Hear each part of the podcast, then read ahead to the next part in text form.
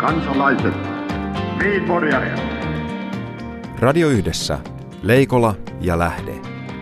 Jos tämä asia ei pian selvene, minä menen radioon ja pidän puheen. Perjantaisin 5 yli 10. Terve Markus. Tervepä terve Jussi, oikein hyvää perjantaita ja oikein hyvää perjantaita koko Suomi ja internetin välityksellä koko maailma. Ja kaikki perussuomalaisten... Het verd, sanomme tänään. Niin, kaikki perussuomalaisten äh, puheenjohtajaehdokkaat, joita lähetyksen alussa on viisi. Äh, saa nähdä paljonko heitä on sitten kun lähetys päättyy, mutta, tuota, mutta äh, tuskin tästä studiosta kuitenkaan löytyy ehdokkaita. Vai oletko Markus harkinnut? Ei, en, en ole harkinnut ja puhutaan harkitsemisesta ja harkimoista hetken päästä. Mutta, mutta se, mikä tässä nyt mielenkiintoista, on, on, on tota, ei ehkä niinkään tämä puheenjohtajaehdokkaiden määrä, joka tietysti sekin, sekin on omalla, omalla tavallaan kiinnostava ilmiö, vaan – vaan se, että kun Timo Soinin henkilökohtainen projekti oli päästä ulkoministeriksi ja sitä varten piti johdattaa puolue hallitukseen, jota varten piti jäädä jytkyn jälkeen oppositio, että kannatus vielä kasvaisi riittävästi. 2015 vaaleihin, kuten kävi, niin, niin tuota, nyt tietysti mitä ei ole enää saavutettavaa sen jälkeen, muuta kuin, muuta kuin mennyt toisinpäin, mutta kiinnostavaa on se, että et onko tämä projekti, jonka siis keskeinen päämäärä oli saada Timo Soini ulkoministeriksi, niin tota, meneekö siinä ikään kuin isohko lapsi pesuveden mukana? Tuota, niin siis Eli, eli säilyykö hän ulkoministerinä? Niin ja tärkeintähän on se, että Timo Soini voi joka päivä työhuoneessaan vilkaista Veikko Vennamon kuvaa ja hieman myhäillen todeta päässeensä pidemmälle kuin oppi isänsä. Mutta ei pidemmälle kuin Pekka Vennamo, sillä Pekka Vennamohan lähti kuitenkin kesken ministerikautensa hän lähti, hän lähti tuota silloisen postin pääjohtajaksi, Posti Pekaksi, josta tuli sitten, johdatti, johdatti tuota sen, sen Soneraksi. No mutta onhan Soini jo ilmoittanut, että hän on myös bisneksen käytettävissä, että katsotaan nyt mitä hän tässä on, vielä nähdään. Hän, hän on useamman tahon käytettävissä kuin koskaan aikaisemmin, niin. voi sanoa. On paljon puhuttu siitä julkinen salaisuuskin, että Soini mielisi Lontooseen lähettilääksi ja hän varmasti on tästä puhunut myöskin hallituskumppaniensa kanssa, mutta nyt tässä, tässä tuota, tämä Brexit saattaa tehdä semmoisen tepposen, että voi olla, että, että Soini, joka siis pitää englantilaista oluesta ja jalkapallosta ja Hienoja viihtyisi, asioita. Hienoja viihtyisi asioita. varmasti mielellään, mielellään Lontoossa, ei sitten ehkä kuitenkaan ole, ole juuri se henkilö, joka halutaan lähettää Brexit Englantiin Miksi? Koska, koska hän tuntee nimenomaan sen Brexitin. Niin kyllä minä olisin minä, oli, minä olisin... Minä olisin pitääkö hän huolen Euroopan unionin eduista ja sitä kautta Suomen eduista? Ei, vaan hän pitää huolen Suomen eduista ja sitä kautta hän joutuisi pitämään myös sitten Euroopan unionin eduista huolen, mutta se on, se on, se on toinen tarina. Mutta tuota, Miten olette itse vaalissakaan, puheenjohtajavaalissa? Puheenjohtajavaali ratkaisee se tapa, millä puoluekokoukseen hyväksytään paikan päälle äänivaltaiset jäsenet. Sinne mahtuu puolueen ö, ilmoituksen mukaan 3000 henkeä paikalle. Ja nyt mulla ainakaan ei ole menossa mistään sitä tietoa, että ö, tuleeko nämä, täytetäänkö nämä paikat piirien mukaan vai ne, jotka ensimmäisenä pääsevät ovesta sisään. Siinä voi tulla jo vähän Eli jos tulee yli 3000. Niin, koska tuota... Sitten käräjöidään. Ja, ja, tuota, ja pitkä. Niin, vai tuleeko jo, ja jos tulee joku nettilomake, jolla pitää sinne ilmoittautua, niin täytyy sanoa, että silloin tietyt piirit, jotka eivät ole olleet ynseitä Twittereille ja muille, niin saattavat jäädä niin sanotusti someosion jalkoihin puolueessa. Somesiivit, somesiivin se homma kuule silloin ratkaistaan. Siinä vielä blogit pöllyä. Se on näin, mutta tuota pöllyä se muuallakin. Nimittäin, muistatko kun Apulehdessä oli tämmöinen missä jallu luuraa. Toki, toki. Minusta suomalaisen se oli, politi... se, oli, se oli silloin, kun ennen kuin puhuttiin vielä alkoholikaupan tarjosta vapauttamisesta. Niin, no nyt, nyt kun katsoo, katsoo lehtiä, niin minä, kyllä täytyy sanoa, että kaikissa lehdissä on nykyään tämmöinen missä jallis luuraa. Missä se sitten luuraa? No se luuraa joka paikassa. Mikä tahansa mahdollinen paikka, paikka ja ennen kaikkea mitä enemmän on, on tuota intressejä ja omia intressejä – niin siellä se Jallis luuraa. Mutta Nyt miten Jallis on luurannut... mun- Siinä on, että jos, jos on kyse esimerkiksi veikkauksen hallituksesta, niin ehdottaa itse itseään, jos ei kukaan muu keksi ehdottaa. Niin, niin, no siinä on, mutta että onko se vähän jäävi se Jallis? Tai onko se vähän jäävi No nyt on meidän pääministeri, rahaa meidän pääministerimme, joka on tullut tunnetuksi jäävyysasioiden erikoisasiantuntijana tässä viime aikoina muutenkin, niin hän on... Hänhän on Kun, kokemusasiantuntija. kokemusasiantuntijana nimenomaan, Niin. tota, tämmöisenä totuudenjälkeisenä kokemusasiantuntijana. Niin hän on ilmoittanut, että tota, koska Veikkauksen hallitus ei päätä 200 000 euron sponsorirahoista, niin ei tässä mitään ongelmaa ole. Niin ja koska Jallis ei tee Maikkarilla uutisia, niin se, että hän on työryhmässä, joka e- ehdottaa MTVn uutistuotannolle kymmenien miljoonien tukia, niin sekään ei ole. Kahdeksan miljoonaa kaupallisille televisioille Niin, jos ollaan tarkkoja. Kyllä joo. Mutta kiinnostavaa on tietysti myöskin se, että mikä on kaupallinen televisio sen jälkeen, mikä ei ole, en tarkoita, että yleisöllä olisi kaupallinen, mutta, mutta siihen suuntaan ilmoittautuvia, tai sanotaan tahoja, jotka toivovat saavansa liikkuvan kuvan mainostuloista itselleen tuloa, niitä taitaa Suomessa olla aika monta. Se on totta, täytyy vaan muistaa Markus, että ei ole sellaista asiaa kuin ilmainen televisio-ohjelma. Eipä ei, mutta, mutta tuota, ruokaohjelmat ovat, ovat edelleenkin kovassa huudossa. Tota, ja sinä Niin. olet perehtynyt ei ihan kaikkein tuoreimpiin No ruokaohjelmiin. ei, Timo, siis tuorein ruokaohjelmahan oli vaaliväittely taas kerran, jossa Timo Soini ilmoitti, että koulussa pitää tarjota turvallista ja hyvää ruokaa, ei yksipuolisia heiniä. Ja tuota, nyt kun mennään oikein tähän perinneruokaan niin ki- kiinni, niin Tarkoitat nyt ennen kuin ruisleipä äänestettiin Suomen perinnön Kyllä, nimittäin Espanjasta on löytynyt ö, Neandertalin ihmisten jäännöksiä, joista on sitten löydetty hampaiden osalta, hampaiden osalta tuota, kun ei ole ollut... Hammaspeikkoja No jäännöksiä. joo, sinne on jäänyt peikkoja ja pöpöjä, mutta sinne on jäänyt myös jäämiä ja tämä on kukaan järisyttävää. No, mitäs, Siellä on ollut mitäs, kasvisruokapäivä joka päivä. siis Joka päivä nuo kaskisruoka. raat alkuperä, alkukantoiset villit. Kyllä. Kuka siis pähkinöitä, sieniä. Ei ole ollut yksipuolisia heiniä, vaan hyvin monipuolisia heiniä ja jopa semmoisia heiniä, jotka ovat saaneet miehen heilumaan heinämiehen lailla, vaikka ei ole hankoa ollutkaan. Saattaa Että- myös olla, että Neandertalin ihminen on toisin kuin välillä luulet, että on kyennyt puhumaan, mutta puhunut puuta heinää. Todennäköisesti, mutta että tuota, nyt aina kun verrataan sitten jatkossa ruokailussa perinteisiin, niin, niin tuota, kärsämöä, kamomillaa, kaiken maailman ja, ja, ja ihminen on jo silloin tuntenut ilmeisesti kaikki päihdyttävät ja e, juovuttavat rohdot. Radio Yhdessä. Leikola ja Lähde.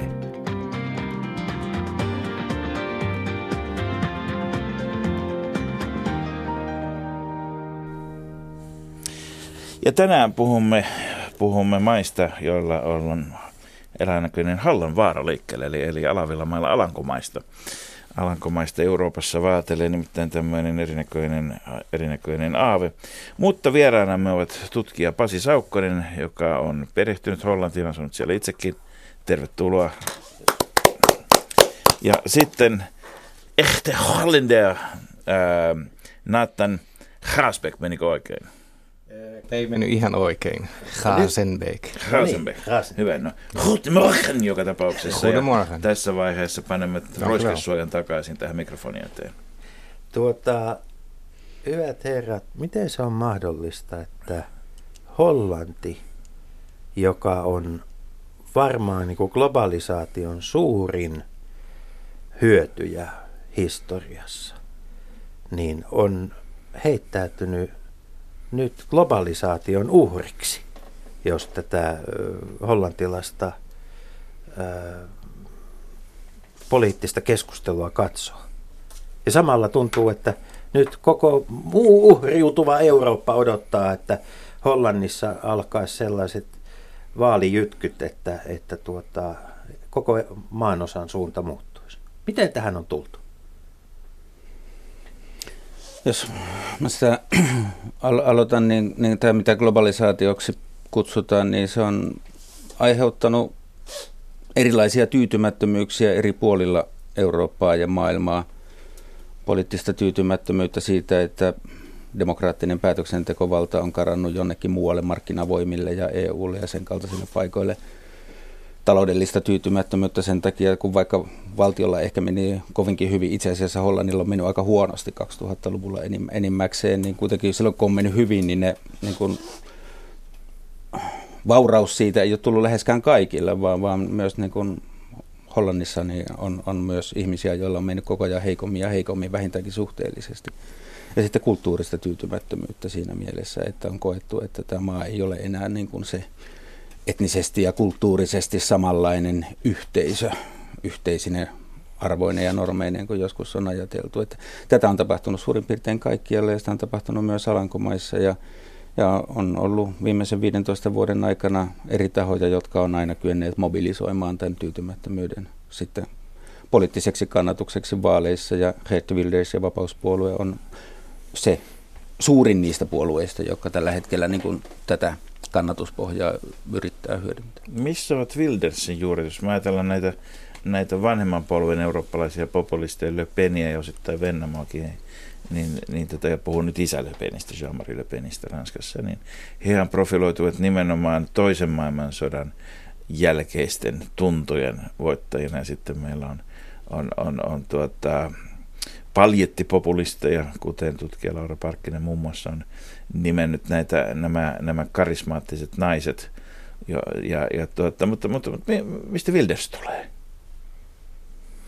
No, var, varmaan osittain samasta, samasta suunnasta, mutta tota, jos nyt kutsutaan tai mainitaan Lepen esimerkiksi, siellä on selkeästi semmoista antisemitististä tausta ainakin ollut aikaisemmin, varsinkin hänen isän, isänsä kautta. Ja tota, sellaista ei, ei todellakaan ole Wildersin puolelle. Wilders on vahva Israelin ja juutalaisten kannattaja ja asunut itsekin siellä muutama vuosi mun, mun mielestä, että muistaakseni. Et, et, et, Mistä hän putkahti ei, ei se ihan samaa. Mistä hän putkahti politiikkaan? Siinä oikeastaan, siis Alankomaissa oli tällainen vanhan koulun niin kuin äärioikeistolainen puolue Hans Jan Maatin keskustademokraatit, joka tipahti parlamentista 98 vaaleissa. Sitten oli neljän vuoden jakso, ettei ollut tavallaan mitään tämän tyyppistä ja, ja Hollannissa oli vähän sellainen ilmapiiri, että kylläpä me ollaan vaan hyviä ja suvaitsevaisia verrattuna esimerkiksi Belgiaan, jossa Flams Block silloin menestyi erittäin hyvin. Sitten tuli Pin for Town 2002 vaaleissa tällaisella niin kuin aika trumpilaisella kampanjoinnilla itse asiassa, jossa niin kuin huidottiin vähän joka suuntaan, jotenkin onnistuttiin ihmeellisesti saavuttamaan niin kuin huomattava kansansuosia. Sen jälkeen, kun hänet, hänet tuota, surmattiin vähän ennen 2002 vaaleja, niin oli sellainen kaoottinen tilanne, jossa tuota, aina putkahti niin kuin joitain tällaisia pieniä yrittäjiä sille samalle, samalle tavallaan a- areenalle. Wildersin tausta on oikeistoliberaalisessa VVDssä jossa tuota, hän niin kuin edusti vielä sen puolueen ikään kuin oikeata laitaa. Ja, ja tuota, aluksi hän ei ollut erityisen islamvastainen, mutta sitten jossain vaiheessa siinä Theo van Hohin murhan yhteydessä hän niin kuin siirtyi selvästi enemmän anti-islamistisille suunnille ja rupesi puhumaan tavalla, jossa sitten tuli selvä välirikko tämän, tämän tuota, oikeistoliberaalisen VVD-puolueen kanssa ja hän perusti sitten tuota, tämän oman ihmeellisen puolueensa ihmeellisen sen takia, että hän on sen puolueen ainoa jäsen. Ja, ja tuota, on, on sitten toiminut siis tässä vapauspuolueessa. Tämä on, tämä on se niin, tausta. Niin, siis Paavo Väyrystä on epäilty viime aikoina samasta, mutta hänellä on kuitenkin jäseniä huomattavasti enemmän puolueessa. Siis, to, siis toinenkin jäsen. Niin. Niin enemmän kuin yksi. Niin. Tätä, tos jo... Sanotaan, ei tule tämmöisiä puoluekokousongelmia kuin esimerkiksi perussuomalaisilla. Ei, ei. ei. Ihan nerokasta. Kyllä puolue ole minä. Kuten, kuten tuosta jo kävi ilmikin, niin tota Hollanti on myöskin varjostanut poliittinen väkivalta hyvin toisella tapaa kuin, kuin kuitenkin suurinta osaa muita Euroopan salamurhat ovat siellä, siellä tota arkipäivää ja tätä päivää. Näin voi melkein varmaan sanoa, vaikka ne ei monta ole, mutta ne on vaikuttanut hyvin paljon sitten poliittisten asetelmien selviämiseen ja, tai, tai, tai muuttumiseen. Ja, ja, ja tuota, mistä, mistä tämä johtuu? Onko siinä jotain, jotain tuota, yhteiskunnallista selitystä? Hollanti ei nyt ensimmäiseksi ajattelisi niin kuin tämmöisen balkanilaisen viitta- ja tikari, tikaripolitiikan tyyssiäksi. Mä en osaa sanoa, että mistä se, mistä se johtuu oikeastaan. Mutta Onko hollantilainen suvaitsevaisuus kadonnut? Onko se myytti, että hollantilaiset tulee kaikkien kanssa toimeen ja, ja haluaa olla kaikkien kavereita ja on ei se ilo, ole ilo, myy- ilo, iloisia tuota, jalkapallofänejä? Ei se ole myytti. Minähän tulen hyvin toimi suomalaisten kanssa. Mutta sä, ootkin- sä ootkin pakolaisena täällä. Kyllä joo, ilman muuta. Että.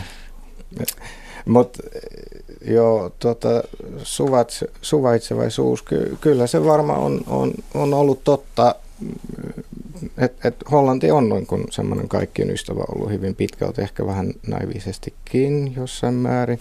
Ja kun kaikki ei ollut pidemmässä juoksussa välttämättä ihan niin ruusuinen kuin, kuin tota on, on toivottu tai ajateltu. Et sitten sitten tot paluu tai sulkeutuminen on ehkä verrattain ollut nopea. En, en, Hmm. Tämä on vähän spekulointia. En, en osaa, näin, näin, näin voisi olla. Joo, sä, näethän on varmasti tässä ihan oikein. Samanaikaisesti siihen ehkä niin kuin pieni korjausliike tai tarkennus on, on tarpeen. Siis Alankomaat oli, oli varmasti omana aikanaan tuota, hyvinkin vapaamielinen ja, ja, ja suvaitsevainen ja edistyksellinen 1600-luvulla ja sitten nyt 60-luvun puolivälin jälkeen. Mutta si, siinä välissä se itse asiassa ei ole ollut mitenkään erityisen niin kuin eteenpäin pyrkivä tai avoin. Siis 1800-luvultahan on tämä tämä lausahdus, että jos maailmanloppu tapahtuu, niin tuota, kannattaa muuttaa Hollantiin, koska kaikki tapahtuu siellä 50 vuotta myöhemmin.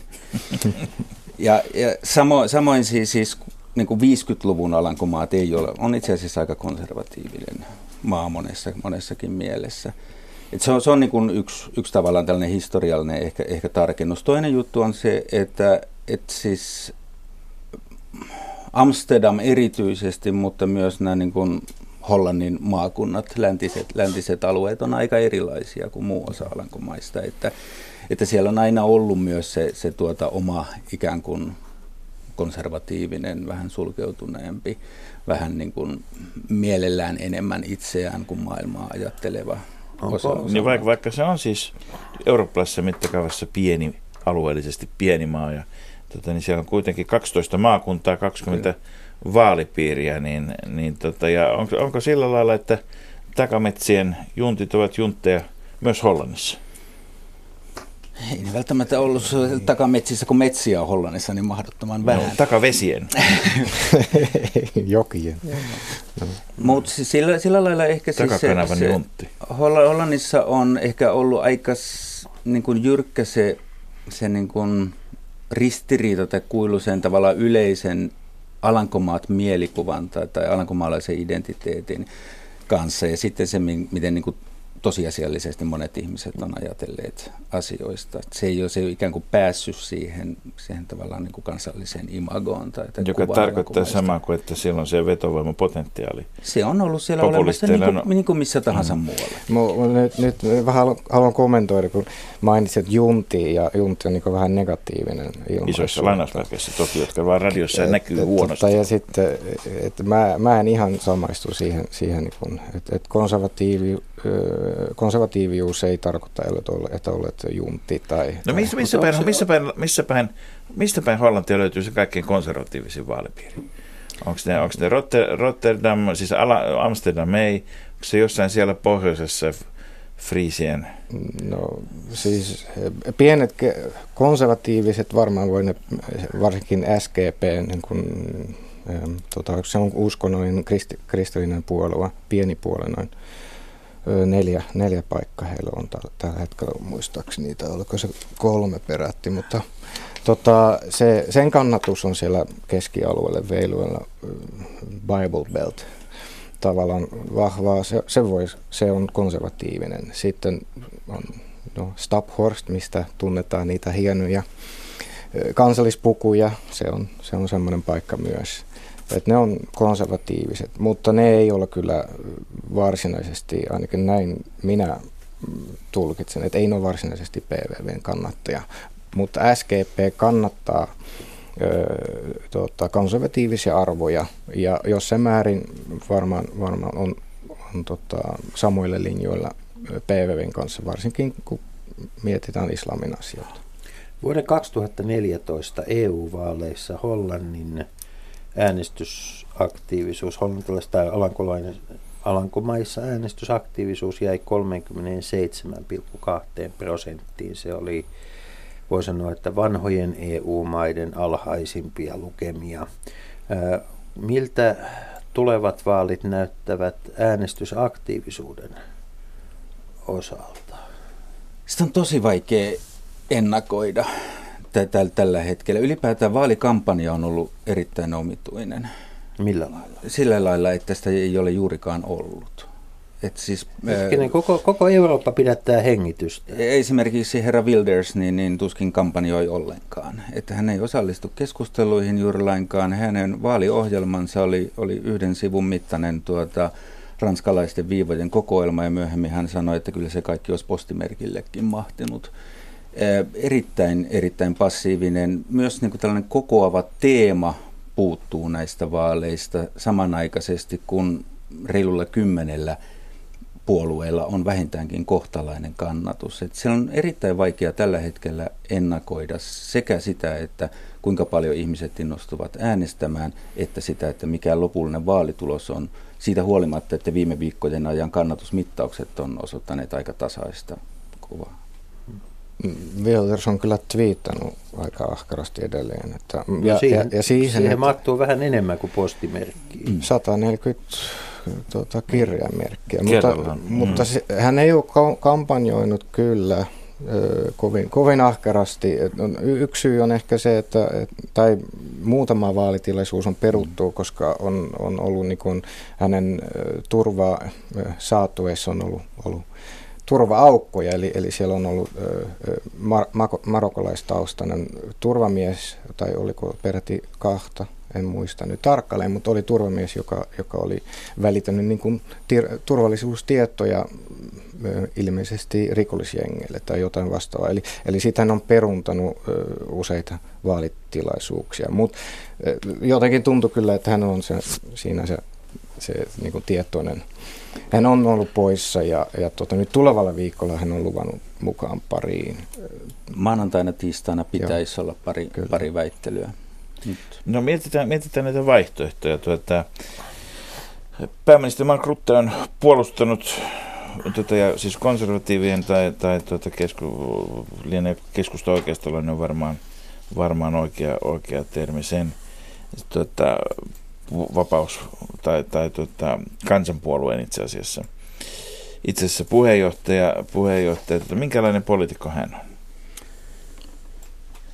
Tähän oikeastaan tähän VVDn kannatukseen ja, ja vaalitulokseen sisältyy kenties ehkä kuitenkin mielenkiintoisin asia tässä vaalissa, koska mainitsit, että, että VVD olisi keskusta-oikeistolainen. Erityisesti näissä vaaleissa Rytte on kyllä parkkeerannut vaalivankkurinsa niin lähelle Wildersin vapauspuoluetta kuin suinkin vaan mahdollista, että on selvästi pyrkinyt puhuttelemaan Wildersin potentiaalista. Eli hieman samanlainen, samanlainen efekti kuin, kuin demareilla aikanaan suhteessa perussuomalaisiin, että pelättiin kannattajakatoa ja sitten mentiin lähemmäksi. Näin, näin on ja, ja, ja ylipäätään näinhän tietenkin aina tehdään. Nyt se tietenkin, että jos osoittautuu, että tämä on voittava taktiikka, niin se voi houkutella muitakin Euroopan keskusta-oikeistolaisia puolueita sitten itse asiassa vähän niin kuin ikään kuin ne se lainausmerkeissä äärioikeistolaistamaan itseään. Ja, ja tuota, tällä voi olla huomattavasti kauaskantoisemmat merkitykset kuin, kuin Wildersin vaalivoitolle, joka todennäköisesti ei juurikaan vaikuttaisi Hollannin politiikkaan. Joo, mä olen siitä vähän sama, samaa mieltä, mutta se voi olla myöskin ö, niin kuin taktiikka, mitä, mitä Wilders ö, pelaa, että hän, hän saa hänen ajatuksia ja tota, hänen meidän tavoitteita niin kuin välillisesti toteutettu. Mm. Ja tietysti näin on tapahtunutkin, että kun miettii tämä Centrum-demokraat, se niin, kuin niin kutsuttu äärioikeistolainen puole, joka 89-luvun alussa oli, oli, oli niin kuin jossain määrin suosiossa, se, sen aikana lausutut asiat, niitä on niin kuin arkipäivystynyt nyt tämän, tämän tämän aikana. Eli, eli, eli Hans Jan mainitsi tai sanoi, että hän haluaisi purkaa multikulttuuri tai monikulttuurillinen yhteiskunta tai mm, joo, se, hän sai siitä muun muassa siitä tota, tuomion. Sitä on nyt sanottu ympäri Eurooppaa itse asiassa, että monikulttuurillinen yhteiskunta on epäonnistunut, integraatio on epäonnistunut samantapaisia. No, se on niin kuin, ihan arkipäiväistä. Onko Hollannissa sellaisia arjen ilmiöitä tästä?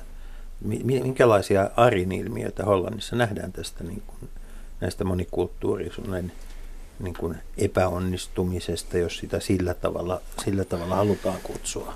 Arjessa, jo, no tietysti tiettyjä alueita on, tai kaupungin osia on, jossa on maahanmuuttajataustaisten osuus todella suuri ja on, ei ehkä ihan samalla tavalla kuin mitä tietty, tiettyjä alueita on Ruotsissa, jossa melakoidaan vähän väliä, väliä ja on, on, niin ainakin on noussut nyt otsikkoihin ei ihan samalla tavalla, mutta on selvästi huonompia alueita ja Geert Wilders on, Geert Wilders on itse, itse sieltä asunut Kanalan Island mm. Utrechtista, joka on semmoinen vähän sen tyyppinen alue. No. Et, et niitä no. näkyy. Ja sitten rikollisuudessa kyllä se maahanmuuttajataustaisten osuus on suhteellisesti suuri. Et, et, kun katsoo Hollannissa tämä, tämä poliisi TV, TV siellä on niin kuin 80 prosenttia asioista on, on maahanmuuttajia taustaisia tekijöitä on mukana kuvioissa. Näin pistää silmiin. Siinä voi olla omia syitä, mutta joo. Eli, eli, eli arjessa se näkyy siinä ehkä. Ja tietysti on sitten kouluissa ja näissä on, on, on, on tota, ongelmia sitten tämän integraation kanssa, että et oli, oli muutama kuukausi sitten oli, oli joku kysely ollut ja opettajista sanoi, oliko se 55 prosenttia, että, että integraatio on epäonnistunut. Ja syynä esimerkki, tai esimerkkinä siinä muun muassa, että holokaustia ei pysty enää käsittelemään. No mikä on sitten maahanmuuttajien osuus politiikassa ja, ja tuota, mikä on maahanmuuttajataustaisten äänestäjien vaikutus näissä vaaleissa? Siis sellaisia äänestäjiä, joilla on, on juuret omassa tai, tai vanhempien ö, kautta tuota, jossain muualla kuin Alankomaissa alkaa olla jo, jo todella paljon. Sadoissa tuhansissa lasketaan, ellei mene miljoonankin raja, raja rikki. Ö, tuossa 2000-luvun alun yksissä vaaleissa, olisikohan ollut 2006, voi sanoa, että hyvin tärkeä niin kuin tekijän sosiaalidemokraattien vaalivoitolle oli silloin se, että, että ulkomaalaistaustaiset äänesti työväenpuoluetta. Ja nyt kuitenkin näissä vaaleissa, näihin vaaleihin työväenpuolue vaihtoi johtajakseen Lodewijk Ascherin, joka tuota, selvästi myös on, on ikään kuin tietyssä mielessä maahanmuuttokriittinen tai, tai vähän nationalistinen jopa, ja voi vaikuttaa siihen, että on erittäin vaikea niin kuin työväenpuolueen saada mobilisoitua tätä, tätä väestöryhmää. Äänestävätkö he ollenkaan vai äänestävätkö jotakuta toista, kuten Hollannin vihervasemmistoa, joka itse asiassa on aika kovassa nousussa tällä hetkellä kannatusmittauksissa. Tämä on myös yksi suurimmista kysymyksistä ennen vaaleja.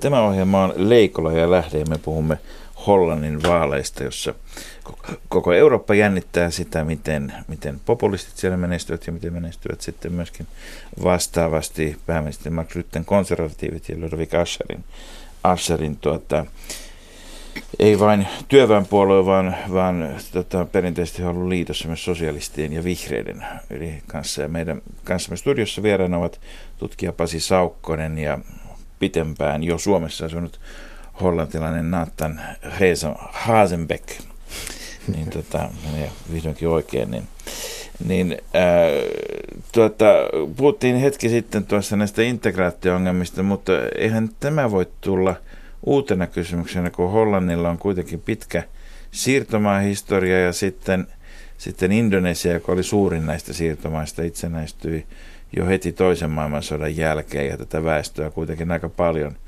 paljon jäi ja on ollut siis Hollannissa sillä, että ei ole mikään tämmöinen tuo, samalla lailla tuore ilmiö kuin esimerkiksi Ruotsissa.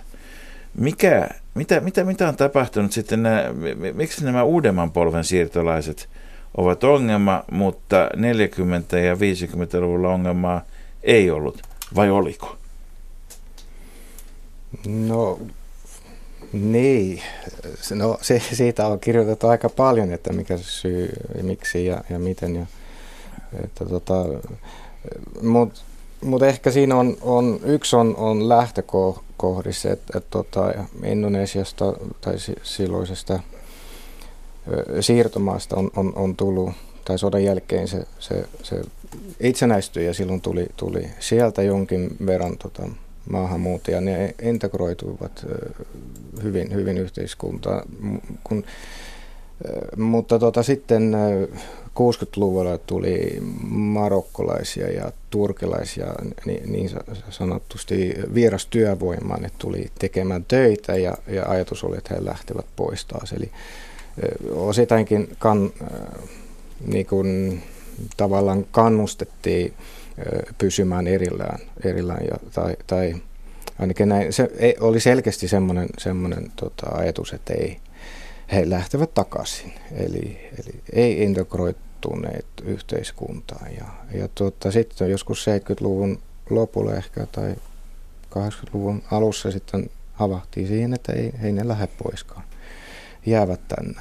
Ja sitten, mutta sitten ehkä se virhe oli jo tapahtunut osittain. Eli, eli tässä mielessä voi sanoa, että Hollannissa on, on siis äh, useamman eri kerroksen muun etnisen taustan omaavia ihmisiä. Kyllä, ja, ja totta kai on, on monet maahanmuuttajat, ryhmät äh, sopeutuivat hyvinkin ja eivät aiheuttaa tai äh, vastaavanlaisia ongelmia tai tai tuota, no, onko, se, onko se islam sitten niin sanotusti hyvä vihollinen, siihen on helppo tarttua vai, vai onko Hollannissa jotenkin militantimpaa väkeä islamilaisten keskuudessa kuin, kuin muut maahanmuuttajaryhmät tai kuin muualla Euroopassa?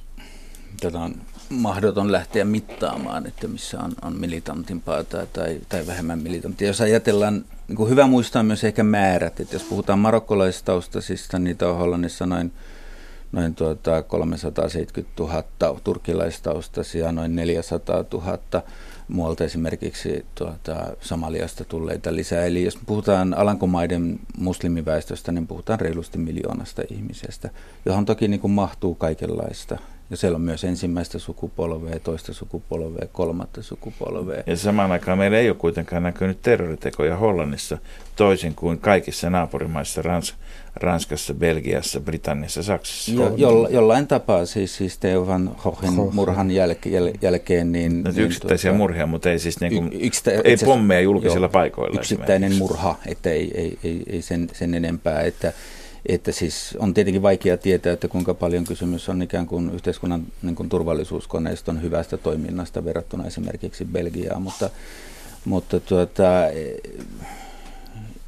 ei sillä lailla. Siis Alankomaiden niin kuin ihan historiallisesti ehkä hyvä niin kuin muistaa myös se, että se on lähtökohtaisesti uskonnollisesti hyvin monimuotoinen yhteiskunta, katolisia, protestantteja hyvin, hyvin montaa eri, eri sorttia. Ja se Hollannin integraatiohistorian yksi erityinen piirre on se, että silloin 80-luvun vaihteessa, kun, kun todellakin hyväksyttiin ja tunnustettiin, että nämä vierastyöläiset eivät ole lähdössä pois, vaan he pysyvät täällä, niin silloin ajateltiin, että samalla tapaa kuin aikoinaan katoliset, joita pitkään syrjittiin ihan avoimesti, niin, niin, niin saivat kansalaisoikeutensa rakentamalla oikeuden ikään kuin rakentaa oman pilarinsa, jossa he pystyvät niin kuin toteuttamaan itseään, käymään koulua, omat yliopistot, lehdet ja näin edespäin, niin, niin ihan vakavasti ajateltiin silloin, että tällainen islamilainen pilari on ihan ok. Se on nimenomaan kristillisdemokraatit, jotka ajoivat tämän tyyppistä ajattelua. Niin sehän on mielenkiintoista, että siis että Hollannissa on nimenomaan katolisille ja protestanteilla molemmilla siis omia instituutioita, jotka menee uskonnon mukaan. Joo, nykyään vähemmän ja vähemmän no. sillä tavalla, mutta että vielä sanoisin, kun 5-60-luvun taitteessa se oli ihan selvästi jakautunut tässä mielessä. Ja sitten sit kuitenkin tästä tuota, kertoo esimerkiksi tästä tuota, poikkiuskonnollisuudesta se, että oppositio tai, tai sanotaan, että vaihtoehto Ryttelle ja Wildesille sosialistien uusi johtaja Ludwig Ascher, hän on esimerkiksi katolis-juutalaisesta hmm. perheestä. Minkä näköinen vaihtoehto hän olisi? Onko se uskottava? se hänellä mahdollisuuksia. Sanoit äsken, äsken, että hänkin ajaa, ajaa sitten tuohon populistien kylkeen omalta osaltaan. Joo, hän, hän on toki kokenut poliitikko ja, ja, ja ollut, ollut ministerinä pitkän aikaa, pystyisi toimimaan siinä, mutta jälleen yksi mielenkiintoinen seurattava asia on se, että siis näyttää siltä, että, että nimenomaan Alankomaiden sosiaalidemokraatit menevät kaik, kohti kaikkien aikojen vaalitappiota. Että sosiaalidemokraateista ei edes tule vasemmiston suurinta puoluetta, että pitää tapahtua pieni ihme, että se, se, se nousee tuosta alhosta, missä se tällä hetkellä on. Vaikea nähdä, että hän on mitään vaihtoehtoa tai kandidaatti siinä mielessä. Ei, ei, ei millään tavalla oikeastaan tällä hetkellä. Näin ajattelisin. Niin Hollannin alankomaiden vaalit ovat maantieteellisesti varsin laajat, koska hmm. vaaleja, vaaleja, vaaliurnia täytetään myös näissä merentakaisissa entisissä – siirtomaissa, niissä, niissä rippeissä, mitä Hollannin suuruuden ajoista on jäljellä. Onko näillä, minkälainen poliittinen merkitys on, on sitten näillä, näillä alueilla? Lukumääräisesti siellä asuu hyvin vähän ihmisiä. Että itse olen asunut Aruballe ja siellä on ehkä semmoinen 100 000 ihmistä, josta osa on, onkin sitten Venezuelasta tai, tai Kolumbiasta kotoisin. Ja sitten on hollantilaisia siellä asu, asustelee Se, myös. Seurataanko, niin kuin, seurataanko Hollannissa niin kuin erityisellä mielenkiinnolla? Ei, ei, mä just tässä katson yksi, yksi otsikko oli, että Bonaire, eli se on yksi mm. pieni saari siellä äänestää. Mark Rutte, kukaan ei tiedä kuka hän on. Että tota, siellä ei, ei ole odotettavissa. Onnellisten saari. Ja, ja nykyisen, nykyisen tietotekniikan... Aruban niin, One Happy Islands on niiden, niiden tota, iskulause. Tietysti nykyisen tietotekniikan aikana ei myöskään enää ole niin, että nämä, nämä tuota, alueet sitten viivyttävät vaalituloksen selviämistä, niin kuin oli aikanaan. Mutta mikä se on sitten kuningashuoneen merkitys? Äh, Wilhelm Alexander, joka nyt täytyy nostaa tätä suomalaista häntää, koska siis hänen isänsä polveutui pommerilaisesta kreivistä – ja, ja toi, jonka vaimo oli Porin kreivitär, Eeva Kustaan tytär Hornin nuorempi, nuoremman tyttären jälkeläinen.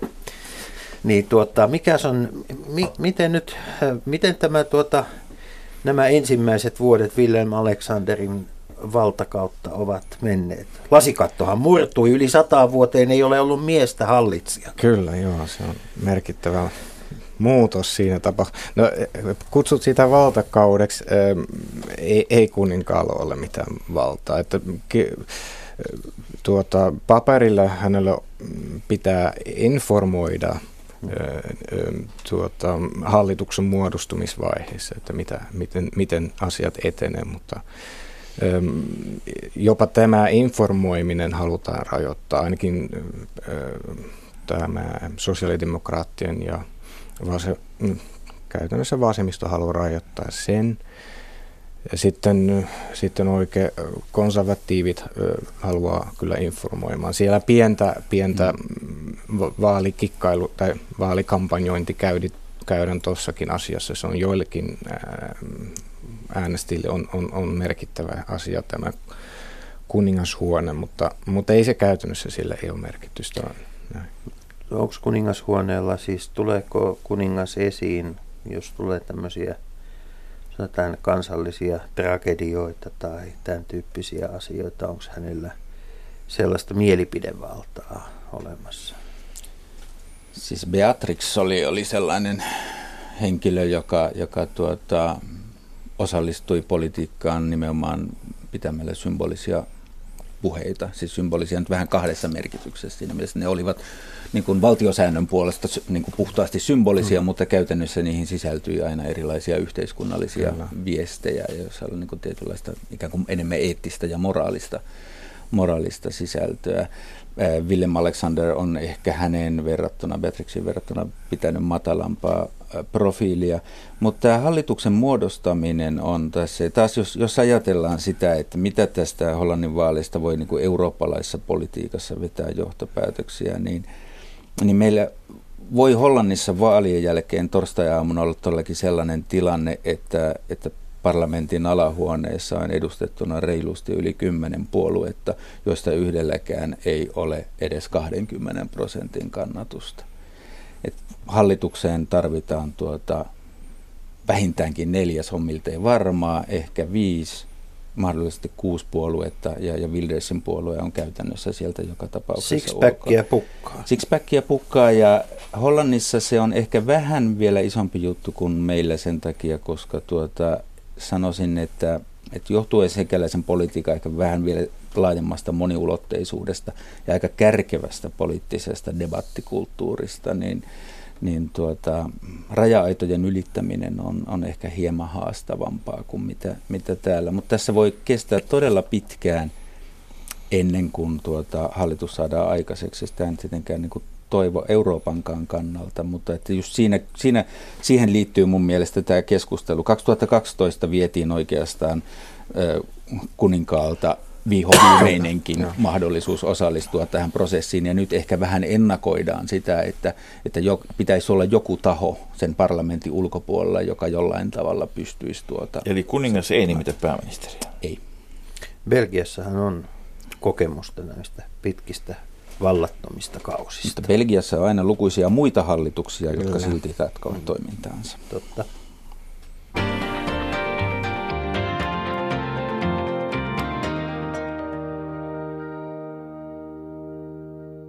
Ohjelma, jota kuuntelette, on Leikola ja Lähde ja keskustelemme Alankomaiden vaaleista Pasi Saukkosen ja Nathan Grasebeckin kanssa – Tämä oli noin 17 tapa lausua sukunimesi tässä Kyllä. lähetyksessä, mutta yritämme parhaamme.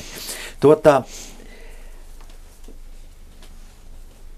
mitäs, mikä, mikä se hollantilaisten mielestä se heidän roolinsa Euroopassa ja maailmassa on? Mikä on, koska siis me kaikki tiedämme, että maalla on kaksi ylivertaista vientituotetta, tulppaanit ja jalkapalloilijat, mutta että tota, Älä mikä... on juustoja. Ei joo, joo, joo, mutta mielessä et, niin. Mutta että tota, mikä, mikä on siis, kun joka, joka maassa tunnutaan Euroopassa ja ihan syystäkin käytävän sitä keskustelua, että mikä on meidän roolimme nyt tässä maailmassa, mikä, mikä on hollantilaisten rooli? Joo, se tuli mieleen, kun tässä tässä tämä ohjelman niin kuin kysy, pääkysymys oli, että onko, onko tässä Hollannista nyt suunnan näyttäjänä. Meinasin vitsin heittää, että jo totta kai Hollanti on suunnan näyttäjä, niin kuin on aina ollut tässä Euroopassa. Ollaan ollut perustamassa tämä koko Euroopan järjestelmä silloin aikana, tuota, sodan jälkeisenä aikana. Että, että se, mutta öö, en mä, no, en mä usko, että että meillä on niinku semmoinen selkeä kuva, mitä meidän rooli on. Me ollaan kauppa kanssa, halutaan tehdä kauppaa, myydä tavaroita ja ostaa tavaroita. Ja, ja tota... Sehän on linjassa aika hyvin sen kanssa, että hiili- ja teräsunionin perusteista aina, jos ei ole hiiltä eikä terästä. Kyllä. Ei sitä enää ole, joo. Mutta kauppaa kyllä. Kyllä, joo. joo.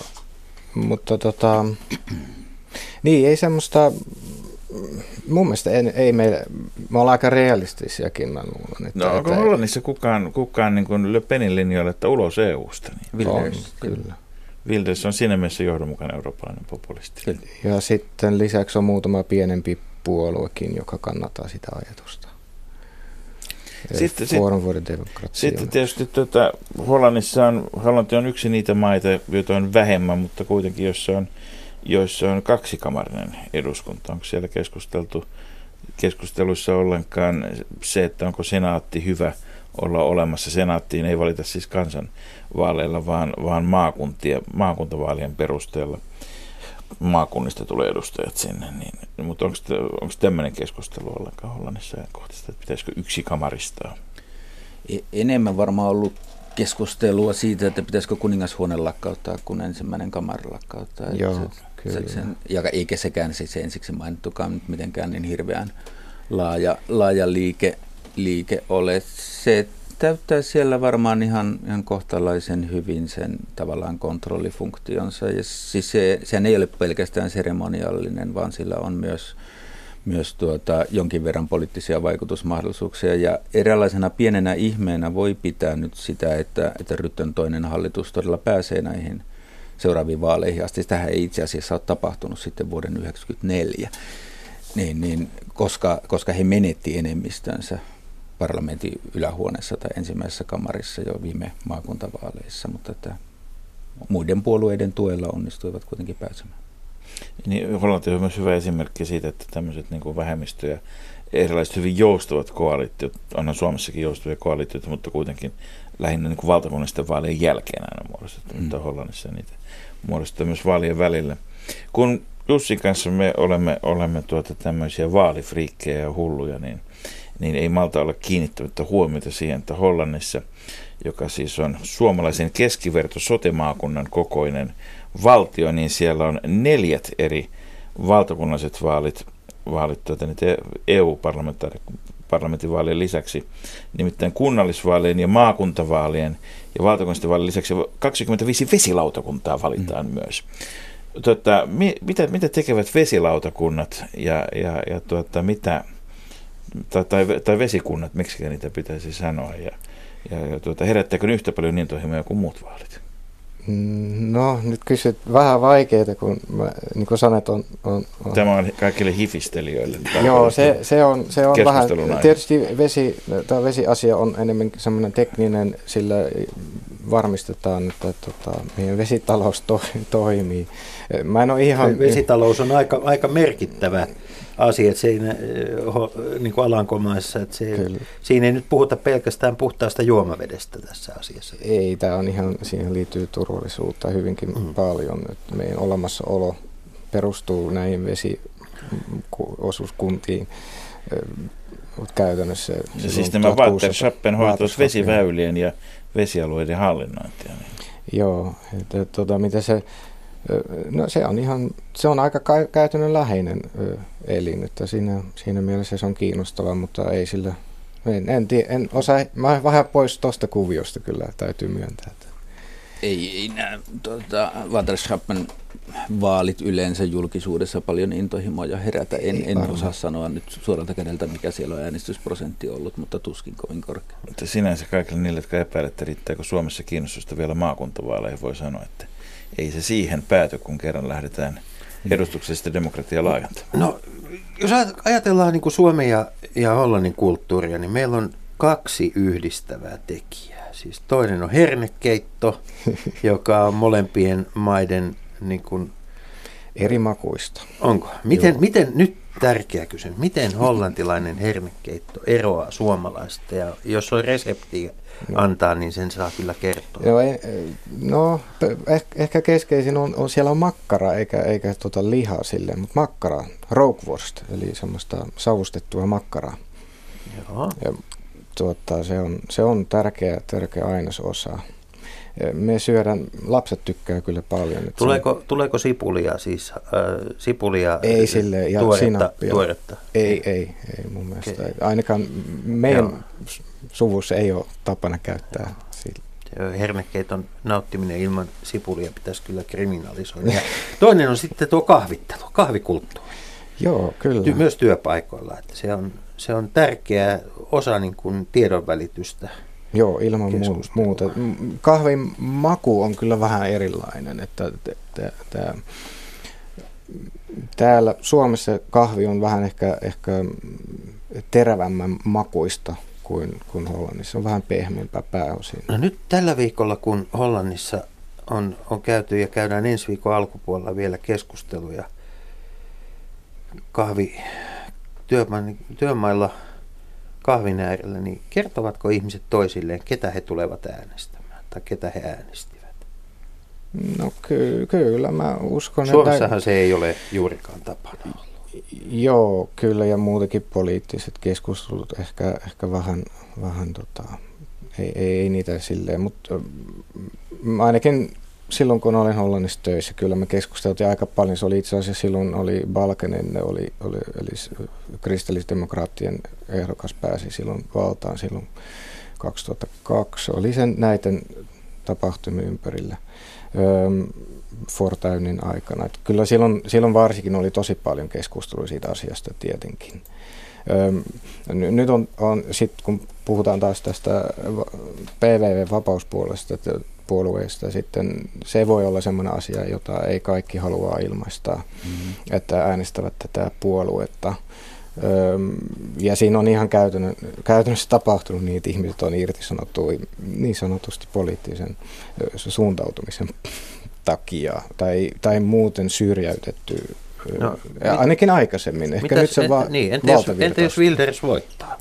Va- Ajatellaan, että Wildersistä tulee nyt suurimman puolueen ää,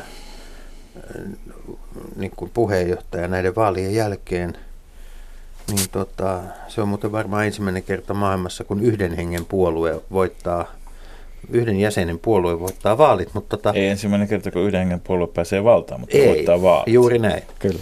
Niin, tota, no. niin mitä se merkitsee? Siis jos, jos niin kävisi, mikä ei tällä hetkellä näytä todennäköiseltä, mutta jos niin kävisi, että, että vapauspuolue olisi suuremman puolueen asemassa, niin, niin, niin todennäköisesti siinä päädyttäisiin siihen, että hänelle annettaisiin mahdollisuus muodostaa hallitus. Syntyisikö sellaista? Ei koska, koska näistä niin kuin hyvin suurella todennäköisyydellä parlamenttiin pääsevistä puolueista ainoastaan tämä yli 50-vuotiaiden puolue, sinänsä jälleen yksi mielenkiintoinen asia siellä. No, siellä, tuota, siellä, siellä on ollut antivallankumouksellinenkin se, puolue. Kyllä, niin, niin tuota, on, on ainoa, joka on, on lähtökohtaisesti ajatelta voisi tehdä hallitusyhteistyötä, muut, muut eivät, eli, eli se kierros loppuisi hyvin, hyvin lyhyen Ainoa tapa, jolla, jolla mun nähdäkseni Wilders saattaisi päästä vaikuttamaan politiikkaan, on samalla tavalla kuin, ei, ei, kuin edellisen hallituksen aikana. Et lopulta päädytään siihen, että ei saada aikaiseksi muuta kuin vähemmistöhallitus, ja sitten se vähemmistöhallitus nojaa enemmän tai vähemmän muodollisesti Wildersin puolueen tukeen. Tätäkään en pidä kovin todennäköisenä, mutta että nyt näyttää siltä, että se on ainoa mahdollinen tapa hänellä niin kuin oikeasti ikään kuin valtaan kuitenkin päästä. Joo, kyllä varmaan näin, että, että, että nämä suurimmat puolueet on, on todennut, että eivät tule mm, olemaan hallituksessa PVVn kanssa. Että se on, se on hyvin yksi, yksiselitteisesti Joka saattaa, kerrottu. kuten monessa muussakin maassa, innostaa kansaa sitten äänestämään heitä sitäkin enemmän.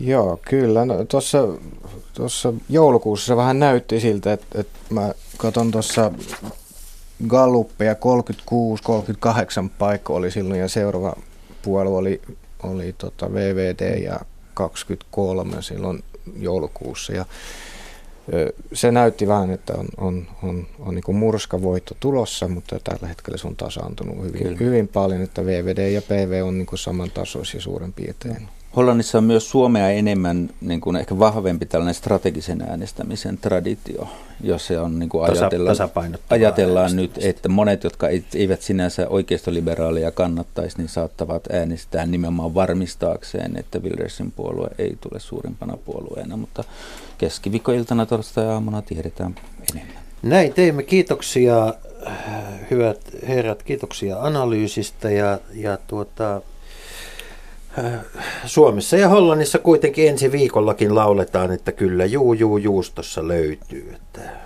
Mutta Markus, äh, me katsomme viikon kuluttua sitten Suomen kuntavaaleja. Kyllä vain. Ehdokkaat ovat, ehdokaslistat ovat, on, on, on lukittu, tota, jollei sieltä sitten jotakin aivan yllätyksiä tulee.